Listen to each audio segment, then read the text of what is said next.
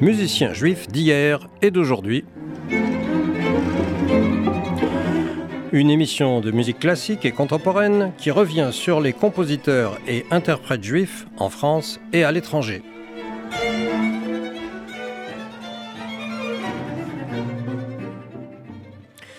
Bonjour chers auditeurs. Le mois dernier, je vous ai parlé de l'opéra français des compositeurs juifs au XIXe siècle, cette fameuse période judaïque selon l'aimable dénomination de Vincent d'Indy, et je m'étais arrêté juste avant Jacques Offenbach. Jacques Offenbach mérite en effet à lui tout seul une émission spéciale. Offenbach, c'est spécial, et pour des tas de raisons. Euh, d'abord parce qu'il est né juif, mais bon, eh bien, il n'est pas resté juif, mais on verra ça un peu plus tard. Jacques Offenbach est né à Cologne en 1819, d'un père Isaac Razan et compositeur occasionnel, sur lequel on va s'arrêter un petit instant. Voici en effet une prière qu'il a écrite pour le service de la synagogue.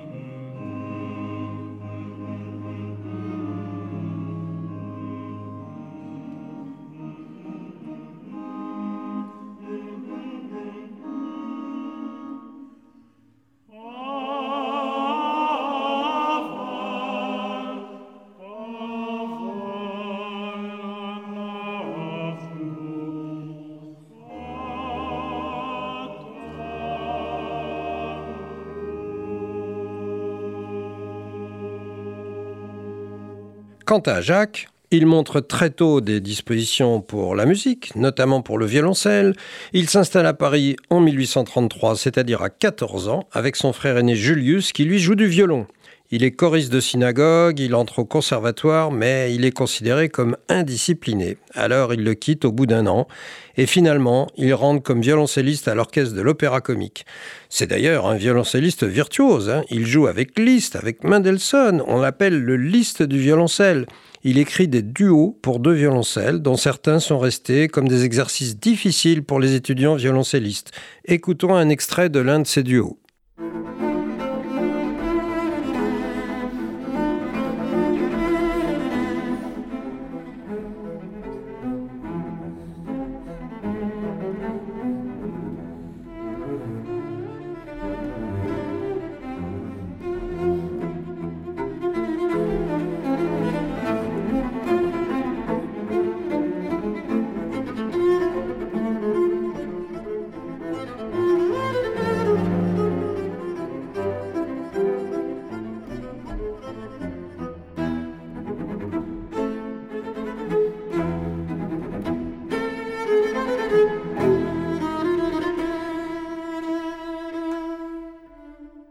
Offenbach prend quelques cours de composition avec Halévy. Vous vous souvenez de Jacques Fromental Halévy, dont nous avons beaucoup parlé dans ma précédente émission, et de son opéra La Juive.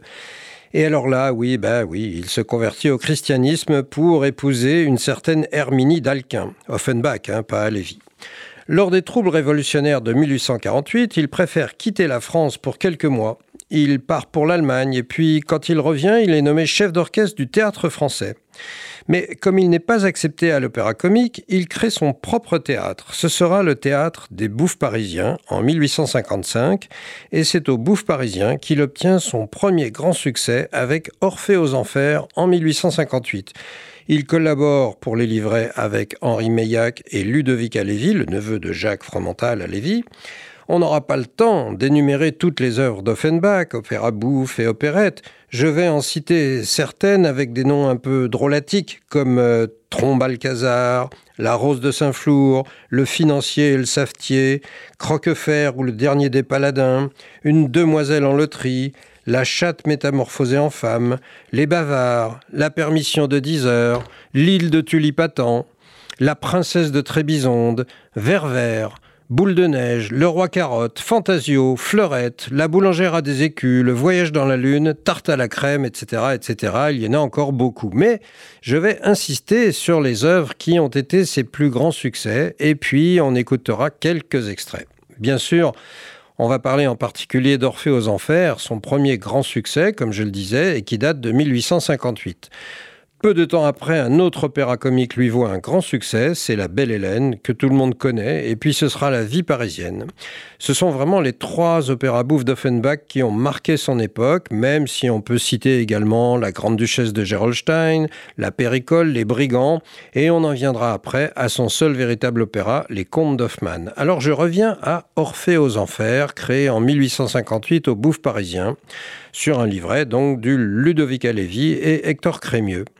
C'est une satire de la Grèce antique qui attire une critique mitigée, mais les rieurs remplissent bientôt la salle et il y a 228 représentations consécutives.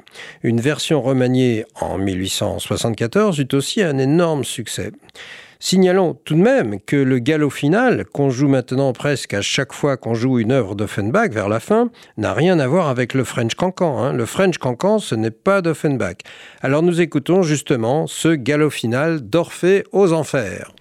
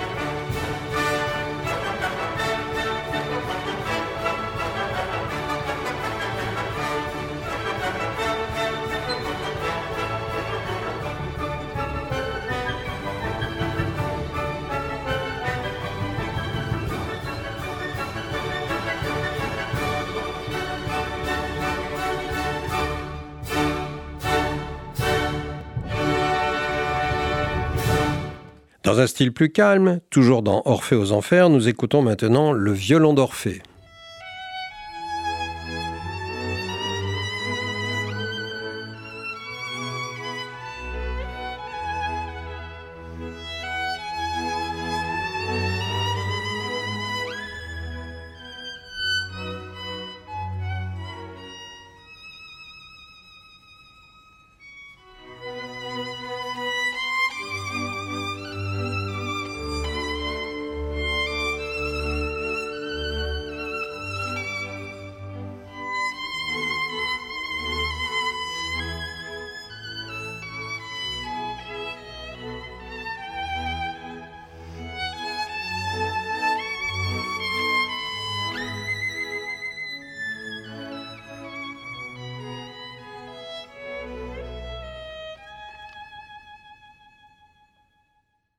Dans La Belle Hélène, créée en 1864 au théâtre des Variétés sur un livret de Meillac et Halévy, on assiste aussi à une satire de la mythologie grecque, mais également à une satire des mœurs de la société française. Et pourtant, c'est un triomphe, avec 700 représentations et des reprises dès 1865 à Vienne et Berlin, en 1866 à Londres et en 1867 à Chicago.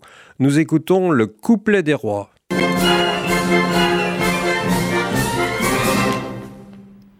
Ces rois remplis de vaillance, plis de vaillance, plis de vaillance, c'est les deux Ajax.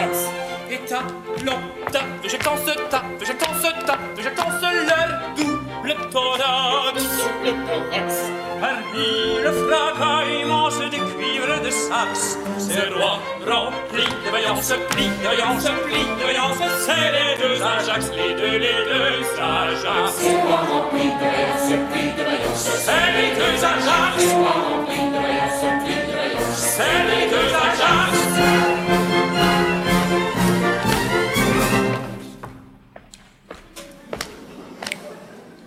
Je suis le bouillant Achille, bouillant Achille, bouillant Achille, le grand myrmidon. Combattant un contre mille, un contre mille, un contre mille, grâce à mon plongeon. J'aurais l'esprit bien tranquille, n'était mon talon. Je suis le bouillant Achille, bouillant Achille, bouillant Achille, le grand myrmidon,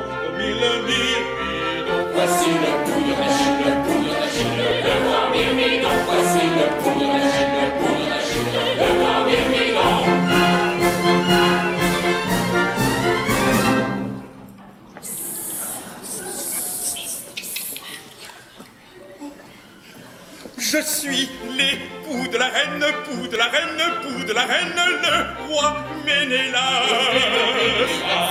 Et je crains qu'un jour Hélène, qu'un jour Hélène, qu'un jour Hélène, je le Ne me fasse de la peine, n'anticipons pas. Je suis l'époux de la reine, époux de la reine, époux de la reine, le roi Ménélas, le Méné, Ménélas. Voici l'époux de la reine, l'époux de la reine, Le roi Ménélas, Voici l'époux de la reine, l'époux de la reine, le roi Ménélas.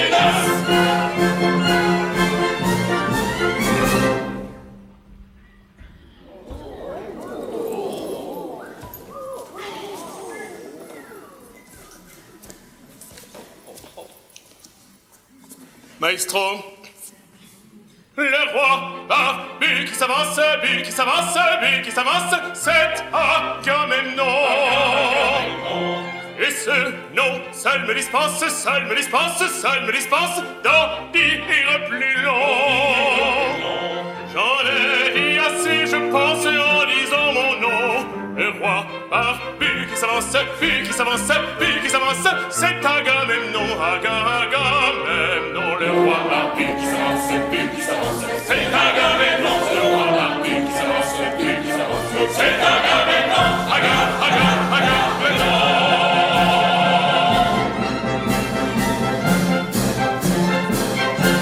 Quant à la vie parisienne, sur une commande du directeur du théâtre du Palais Royal, la première en 1866 est triomphale. L'œuvre reste 265 fois à l'affiche jusqu'à l'exposition universelle de 1867. Son ouverture est majestueuse.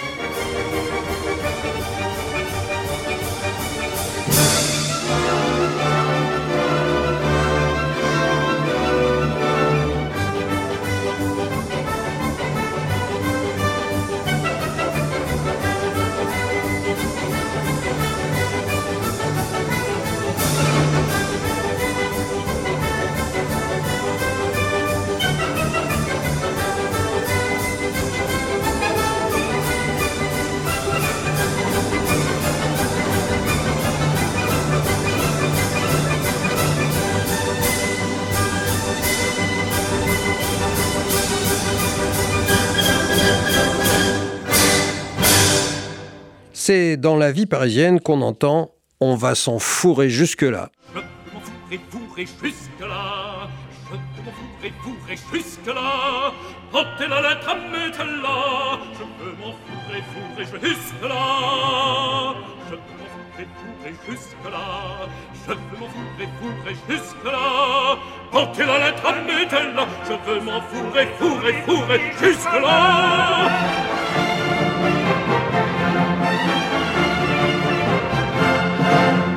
Et c'est aussi dans la vie parisienne qu'on entend le fameux air du Brésilien. Je suis brésilien, j'aime le nord et j'arrive de de Janeiro. Plus riche aujourd'hui que naguère, Paris, je te reviens encore de fois, je suis venu J'avais de l'or dans ma valise, des diamants à ma chemise. Combien a duré tout cela? Le temps d'avoir 200 amis et d'aimer 4 ou 5 maîtresses, six mois de galantes ivresses. Et plus rien au Paris, Paris. En 6 mois, tu m'as tout raflé. Et puis vers ma jeune Amérique, qui m'a pauvre et mélancolique, délicatement emballé. Mais je voulais de revenir et là-bas sous mon ciel sauvage, je me répète des arbitrages. Une autre fortune ou mourir. Je ne suis pas mort, j'ai gagné tant bien que mal des sangs me.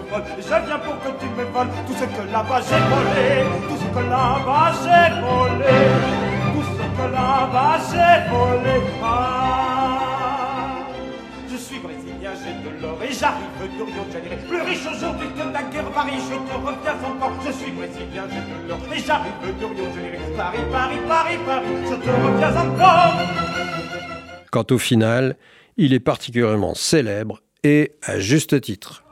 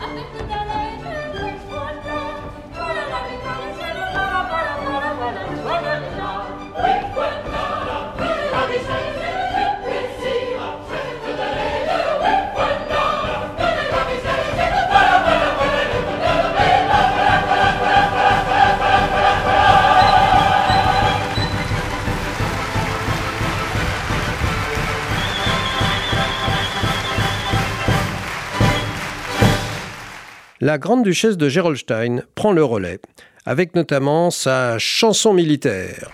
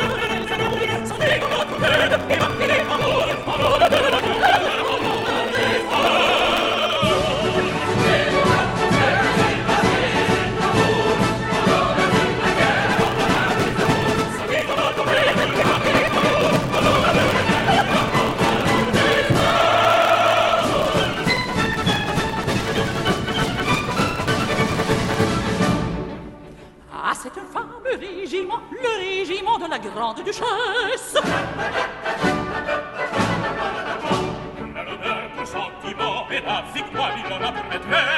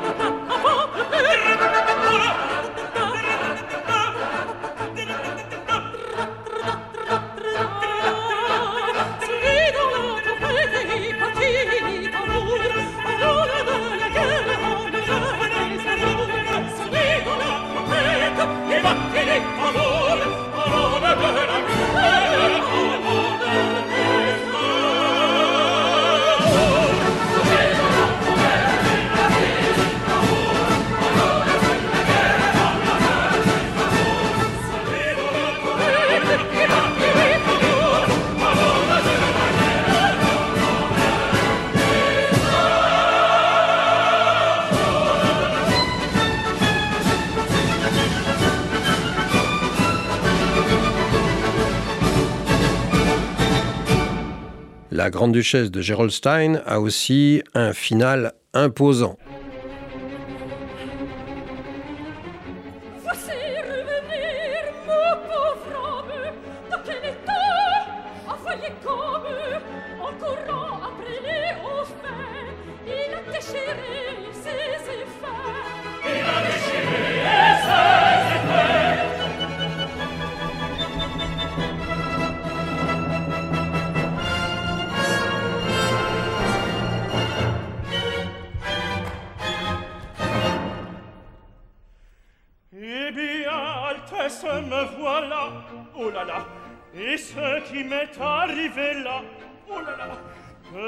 beauté pour un combat car on m'a mis dans un pitoyable état. De votre fameux sabre on a fait le tire-bouchon que voilà. Oh là là, oh là là, et mesdames, Et bédam, voilà le grief que votre général en chef. Et bédam, et bédam, voilà le grief du général en chef. J'arrive et je trouve un mari, sapristi, qui me dit Venez par ici, mon ami. Je lui réponds d'un ton poli, me voici aussitôt à bras raccourcis. Le traître tombe sur Bibi, j'en suis encore tout étourdi. Sapristi, sapristi,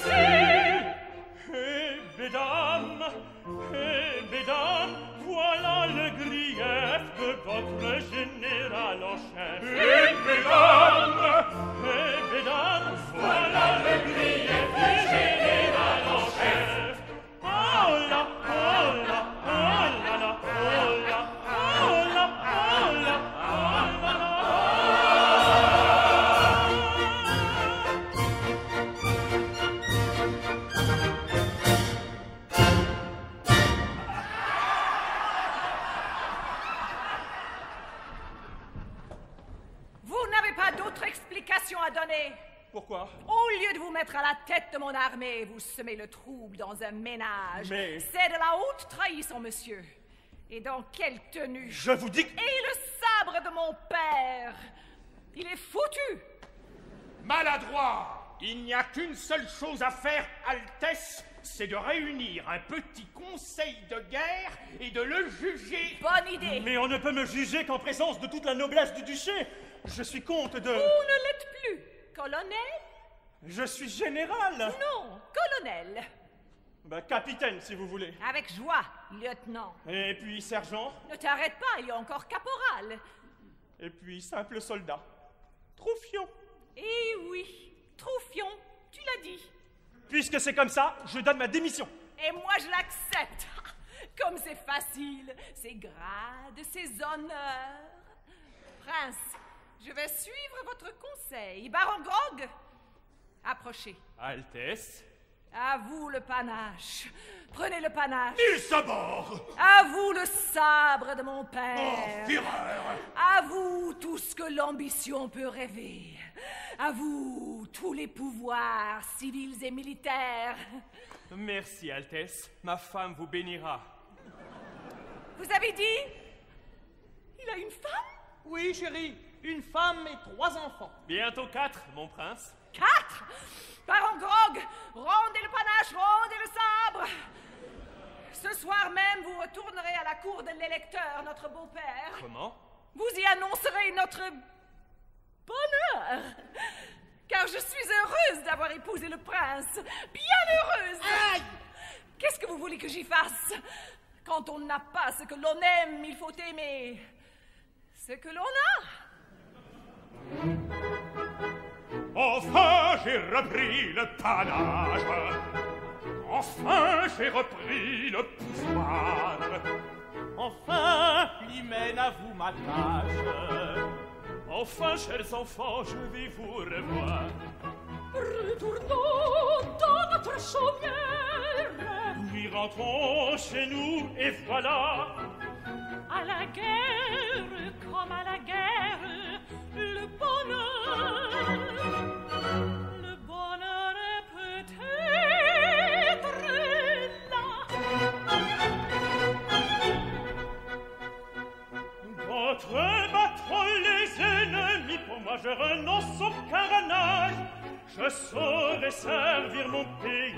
gentil petit ménage. Il saura servir son pays dans son gentil petit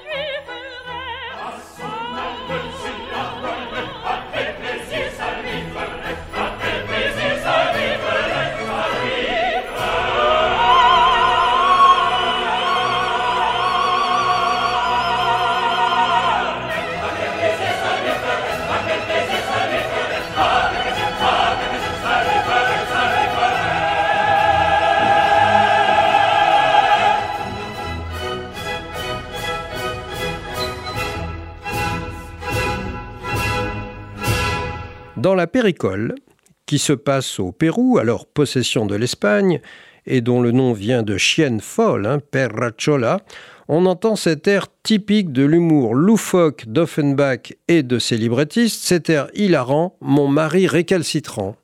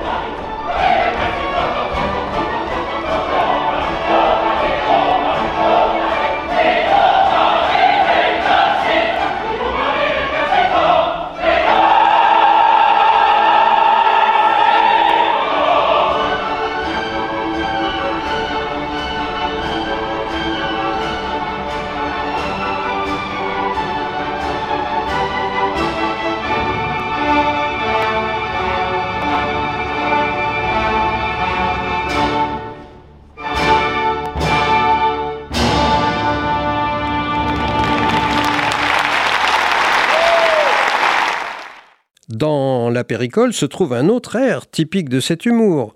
Il grandira car il est espagnol.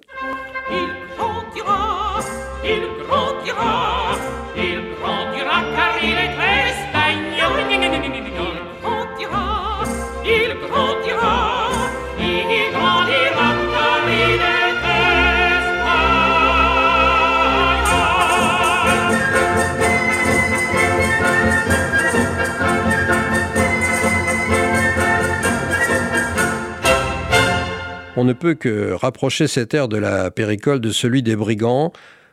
Ouvrez les guillemets, il y a des gens qui se disent espagnols mais qui ne sont pas du tout espagnols. Je ferme les guillemets.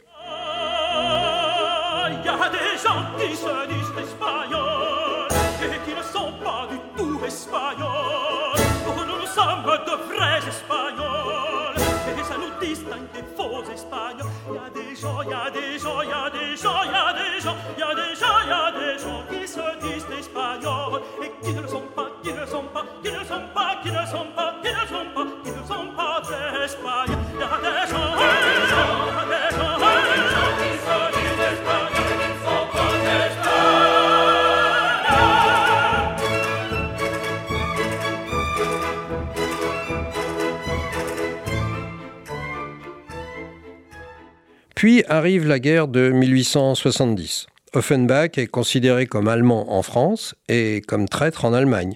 Il quitte Paris pour l'Espagne, l'Autriche, l'Italie, jusqu'en octobre 1871. Du coup, euh, il subit une certaine désaffection du public et même carrément une faillite en 1875. Mais il se refait en 1876 lors d'une tournée aux USA où il donne plus de 40 concerts à New York et à Philadelphie. Puis il retrouve le succès avec Madame Favart en 1878 et on arrive ainsi au seul véritable opéra d'Offenbach, Les Contes d'Hoffmann, opéra fantastique inspiré du conteur Ernst Theodor Amadeus Hoffmann. Dans le livret de Jules Barbier, on voit trois personnages féminins, Olympia, Antonia et Giulietta qui ne sont en fait que trois facettes de la même personne, Stella, à la fois jeune fille, artiste et courtisane. La création a lieu le 10 février 1881 à l'Opéra Comique, mais à titre posthume, car Offenbach était décédé entre-temps, victime de la maladie. Voici par exemple l'air de la poupée Olympia, Les oiseaux dans la charmille à l'acte 1.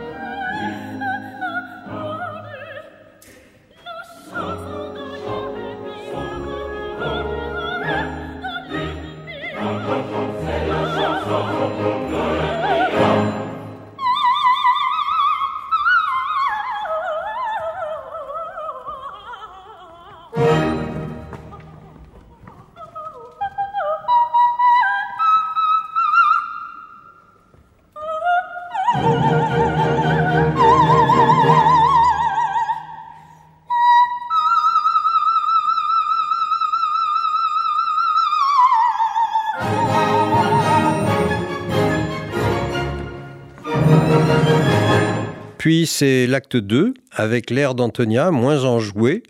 Elle a fui la tourterelle.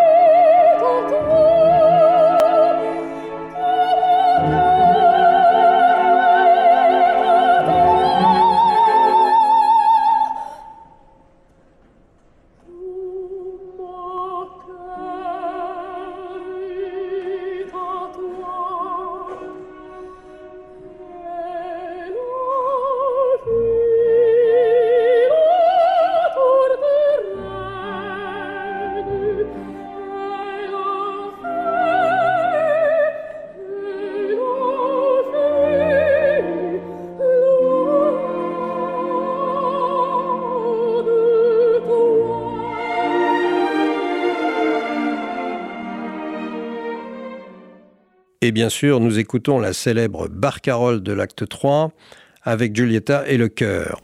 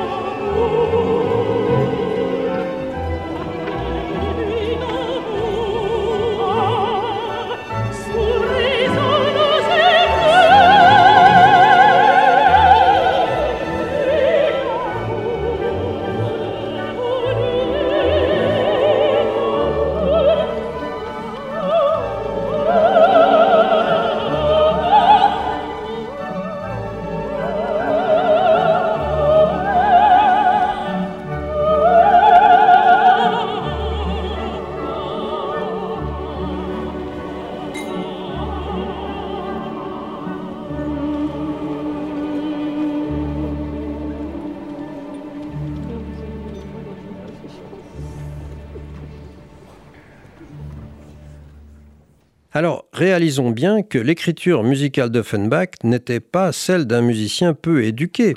En effet, les effets humoristiques voulus par Offenbach sont le fruit d'un travail acharné. C'est parce qu'Offenbach était capable de fournir ce travail acharné qu'il savait en sortir les résultats drôles et parfois loufoques que nous apprécions toujours.